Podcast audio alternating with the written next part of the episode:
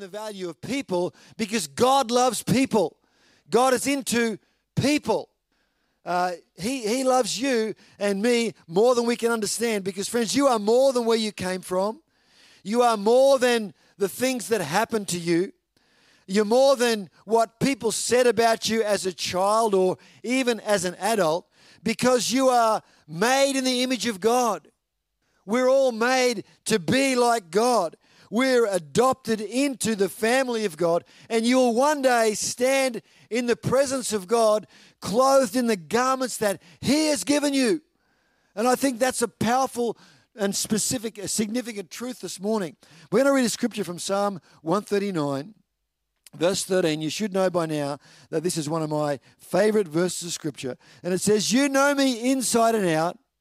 You know every bone in my body. You know exactly how I was made, bit by bit, how I was sculpted from nothing into something, like an open book. You watched me grow from conception. Hey, that's amazing. Conception to birth. All the stages of my life spread out before you. The days of my life all prepared before I'd even lived one day. Do you think God has got a plan for your life? You better believe it. He's got an absolute plan for your life. Are things all working out according to the plan right now? Maybe not. Maybe things are coming unstuck for you somewhere along the line. Does that mean God is not with you? No. He's with you. He's got a plan. And I tell you, He's got a, a purpose and a wonderful purpose for your life. So um, God loves people and He values us. And it's why we need to value each other. You know, the world at large doesn't understand this. And you, you might feel like you don't have the same standing as some other people in the community, maybe. You might feel like you don't have the same qualifications as some other people, the same style, the same skin color, or anything like that. But the, the value of your life is not measured by any of those world standards. That's what the world thinks about the value of people. And friends, you can spend a lifetime trying to work out who you are, but the real key to life is working out whose you are, knowing that you belong to the King of Kings, to God Himself. That's where your value really comes from because He said, I made you in my image, and you've got value, and you belong to Him. That's the value. So we need to value people because God loves people. We need to love people. You know, if, if you see someone that doesn't maybe talk the same way you do or think the same way you do, doesn't agree with you, might not agree with you about anything, that, that person's still got value and is loved by God. And I want that to be a key value for us here at the church. And it's working because I hear people telling me all the time that they feel valued here. So that's the way it needs to be. Second thing is worship. I told you this would be quick. Worship is a key value for Lifestream Church. Let's read 1 Peter chapter 2 verse 4 and 5. You're coming to Christ, who is the living cornerstone of God's temple. He was rejected by people, but chosen by God for great honor. And you are living stones that God is building into his spiritual temple. What's more, you are his holy priests. Through the mediation of Jesus Christ, you offer spiritual sacrifices that please God. He's talking about worship. He's talking about the fact that God is building a something. God is building a house. It's called a house of worship. It's a place where we can worship God. You probably know that in the Bible, uh, uh, in Genesis, um, about chapter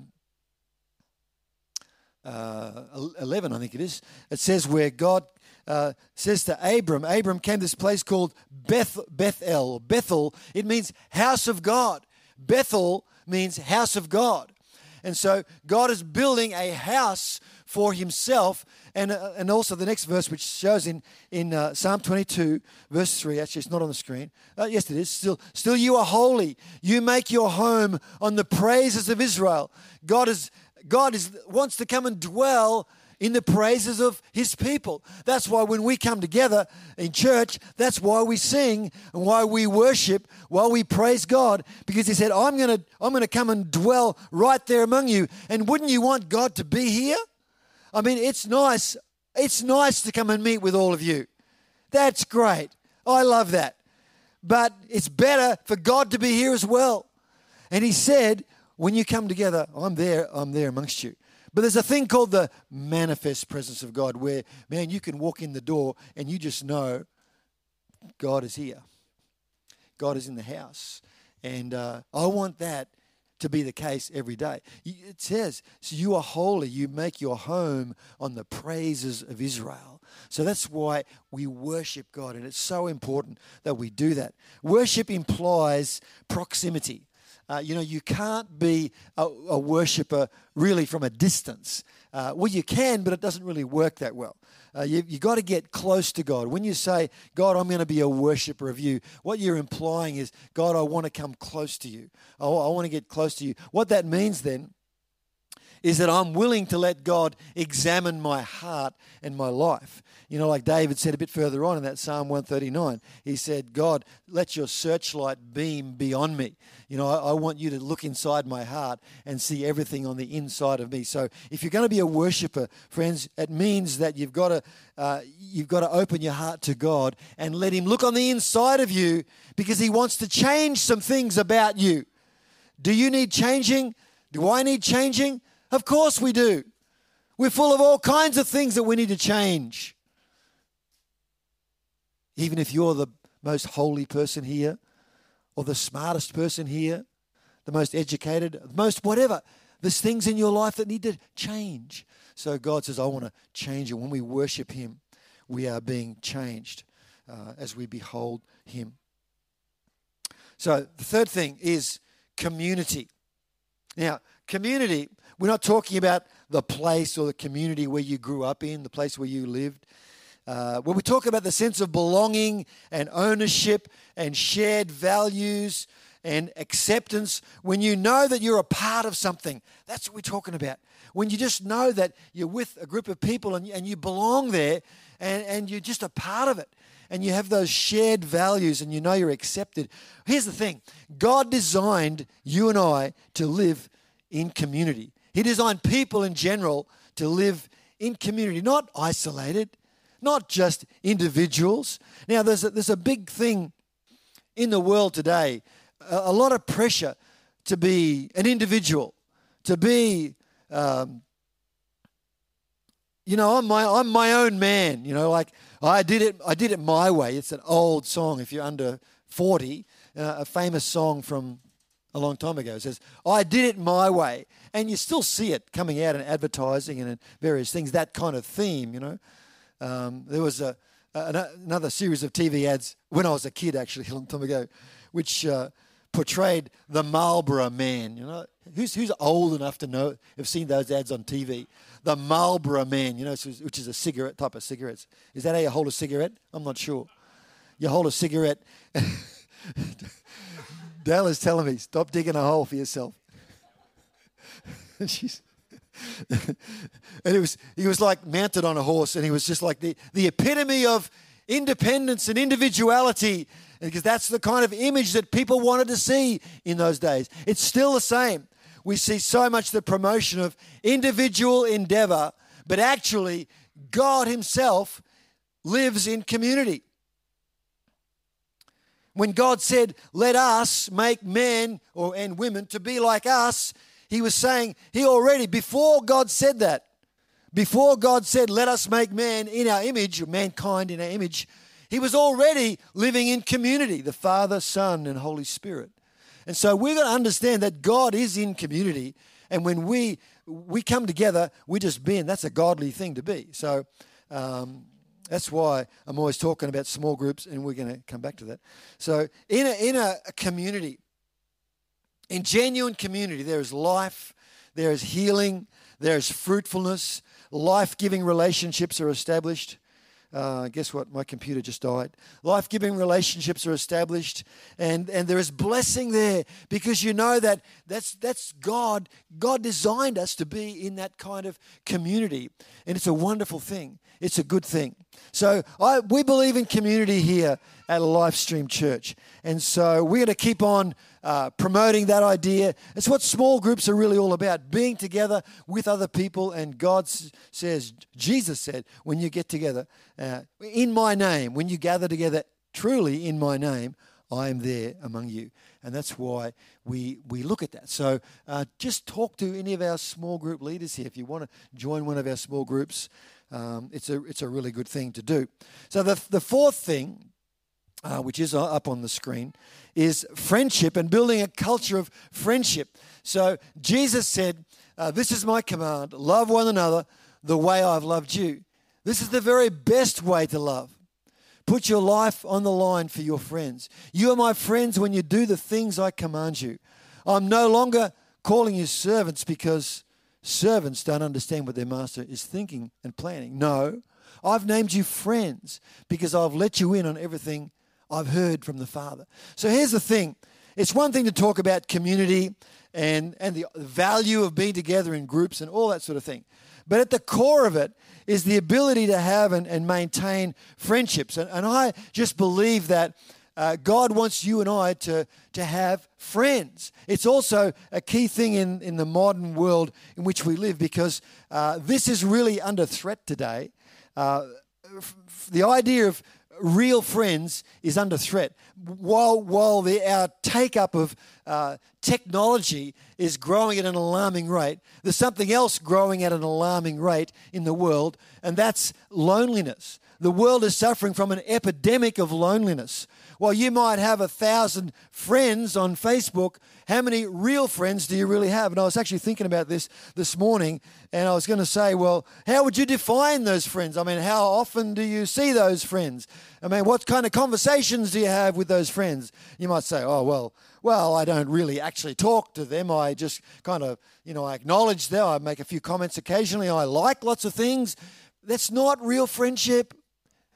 And so how do you, how do you have friends? You and I both know that uh, to be friends, to have friends, you've got to show yourself friendly.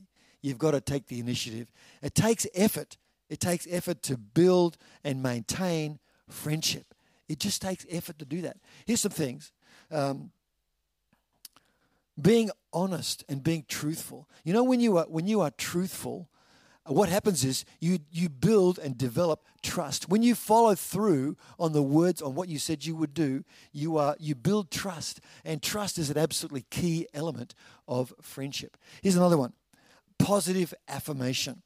Uh, being being a positive person you know and you might say, well, if you knew how bad my world was, you wouldn't be telling me I've got to be a positive person. But you can still, I tell you what, when, when the fig tree doesn't blossom, when everything's going bad in your world, the, the writer, the, the, the prophet in the Old Testament said in the book of Habakkuk, he said, Yet will I rejoice in God. I'm going to rejoice in the Lord. Even though my crops have all died and my vineyards, all the grapes have fallen off and the birds have come down and stolen every, everything, I'm still going to rejoice in God. You can still be a positive person regardless of what's going on in your world. The third thing is that um, being someone who's willing to be in need, to share, to have a need and share that need, to ask for help. A lot of people never want to ask for help because of this independence thing. Now, the trick is don't overuse it. If you're someone who's always in need, you're needy the whole time, that's, that's a bit of a, a disincentive. But it's good to share. If you've got a need, be willing to ask for help. Because that old, old saying that says, a friend in need is a friend indeed, that's a true saying. I believe that, so long as you don't overuse it. And also help others in need. Anyway, those things, they, they, they can all feed into the idea of uh, friendship. And we want to be able to build a culture of friendship here at Lifestream Church. So here's another thing. If there's someone here that you've never met before, why don't you go up to them and say, G'day, I'm Bob. Or G'day, I'm Mary. I haven't met you before. I actually have a feeling that there are some people who have never met other people in even as small as we are. Hey, we're small. If you start now, when we are 300 people, you're going to be able to still do the same. You'll be able to go, you, will have new people to meet every week, and that'll be awesome. So, um, yeah, why don't you do that? Try that. That's a good thing. Last thing is about the last point is about a culture of serving, building a culture of serving. And, and Jesus came, friends, to bring us a new definition of greatness. We're going to read some scriptures here from John chapter 13. It was time for supper. The devil had already uh, prompted G- Judas Iscariot to betray Jesus. And Jesus knew that his Father had given him authority over everything, that he had come from God and would return to God. So he got up from the table. What did he do? When, when Jesus knew and understood that he had all authority in heaven and in earth, what did he do? He sat back and gloated over it. He said, Man, I can do anything I want. No, he got up from the table, wrapped a towel around his waist, poured water into a basin, began to wash the disciples' feet, drying them with the towel he had around him. So, what would you do? What would your first act be if you knew that you had all power and all authority? You know, it's what separates us from Jesus because he, he, what he did is he said, How can I serve these people right now? And so, what we need to do, friends, is get that same kind of servant mentality. Serving others is a great thing to do. And it's not, this, this is not about being famous, is what you do for yourself. But being great is what you do for others. That's why I said Jesus came to give us a new definition of greatness. We're going to read from Mark chapter 9 right now. After they arrived at Capernaum, settled in a house, Jesus said to the disciples, What were you discussing out on the road? But they didn't answer because they were, they were sort of sprung, because they'd been arguing about which of them was the greatest. And he sat down and called the 12 disciples over to him and said, Whoever wants to be first must take last place and be the servant of everyone else. Now, here's the thing Jesus wasn't trying to discourage them from the pursuit of greatness. He wasn't saying you shouldn't be great, you shouldn't be aspiring to greatness. He wasn't doing that at all. He was trying to redirect their thinking so that they could actually get there, so that they could achieve their objective and become great. That's what he was saying. He wasn't giving them, uh, he wasn't saying that uh, greatness should be replaced with servanthood. He was saying, this is how you define greatness. It's called servanthood. So, greatness is something we should all be aspiring to. It starts with servanthood, with serving other people, serving God and serving people. So, that's why we encourage people to get involved. And again, on the table over there, there's a little piece of paper with some uh, opportunities and ways if you want to tick a box and say, I could do that. That's something I can do. Maybe I can help out in this way right here. It's, that's where greatness begins serving other people and being a blessing to other people. So um, that's that's just a rundown of, of what our values are here at Lifestream. So uh, people. And you know, all, all these things that I've just shared this morning, in every one of those areas, you could start where you are right now. One of the great things about about serving is, is you don't have to wait till you get a position, inverted commas, but you start where you are And it's a principle in the kingdom of God that uh, function start. You see function first, and then recognition. You don't get the recognition first, and then you start doing something. Well, now I've got a title. I can actually do some job. What you do is you start where you are. You just start doing what's immediately in front of you, and God will open doors. And eventually, you know, when you're fruitful, you might get some recognition. You know, recognition is not a bad thing, but we don't want to so focus on that. We want to focus on function and serving God. So, so the value of people, you can start loving people right now where you are. Uh, you know, you can start being a worshiper right now where you are. You can start, you know, building community. Maybe get a few people. Maybe you're not in a small group. Why don't you get a few people around you and say, let's start a small group? Wouldn't that be a good idea? You know, um, you don't have to have uh, a six month course on group leadership to be a small group leader here at Lifestream. It's pretty easy. It's very easy. You just start. and then, uh, what about uh, being a friend? Well, that's you could do that right now. You can start being a friend right now. What about serving others? Well, it's pretty easy to start that too. Just get that piece of paper over there, and you can start. So why don't we pray? Uh, do you want to just come back now, Del? And um, we're going to pray as we close our time together. And um, that, that's a quick rundown of uh, what, what are the values that we are seeking to establish and build and, and what is the culture that we want to build flowing out of those values. Um, so, yeah, if, and look, I want to also say too, as, as we close this meeting this morning, friends, um, if you're here today and, uh, and you need healing in your body, uh, I, I, want you to feel free to come and just ask for prayer this morning because we want to uh, we, we want to be a healing community as well. We, we, are, we are believing and operating in faith that God is touching the sick, that God is healing, that He is a supernatural God who wants to bring healing and for that power and supernatural anointing to flow in the lives of people. And so uh, I, I, want you to feel free uh, to, at any time, to ask for prayer so that we can, the more we pray for the sick, the more miracles we will see. And if you say, I don't believe in healing, well, that's okay. You probably won't ever experience it. But if you say, Jesus is my healer, guess what? You're pretty close to being healed. Uh, you just need someone who will probably agree with you, and you know, there you are. You'll see a miracle. And I've seen so many in my own life that I'm absolutely convinced that God is a healing God. Can we just stand up right now?